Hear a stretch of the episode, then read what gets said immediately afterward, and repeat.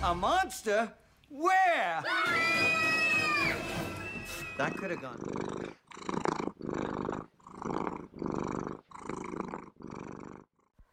Hello everyone, Cat Guru Journey here, and welcome to another episode of Cat or Fiction here on YKYZ.com. Now, I'm sure most of you have heard of Dr. Seuss's famous book, The Cat in the Hat, centered around a cheerful, anthropomorphic cat donning a beautiful bow tie and red and white striped hat. Well, I have some interesting information about The Cat in the Hat for you today. While the book might seem light-hearted at first, The Cat in the Hat is actually a well thought through response prepared by Seuss regarding a debate revolving around literacy primers in early childhood reading.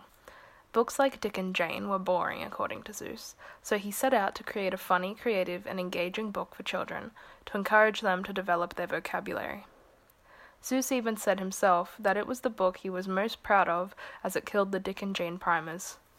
The Dick and Jane primers, by the way, were just basal readers to help children learn to read. In summary, they were boring.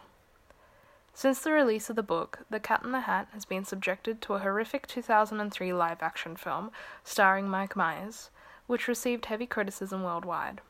I don't know, guys, something tells me they should just stop trying to make movies with anthropomorphic cats in them.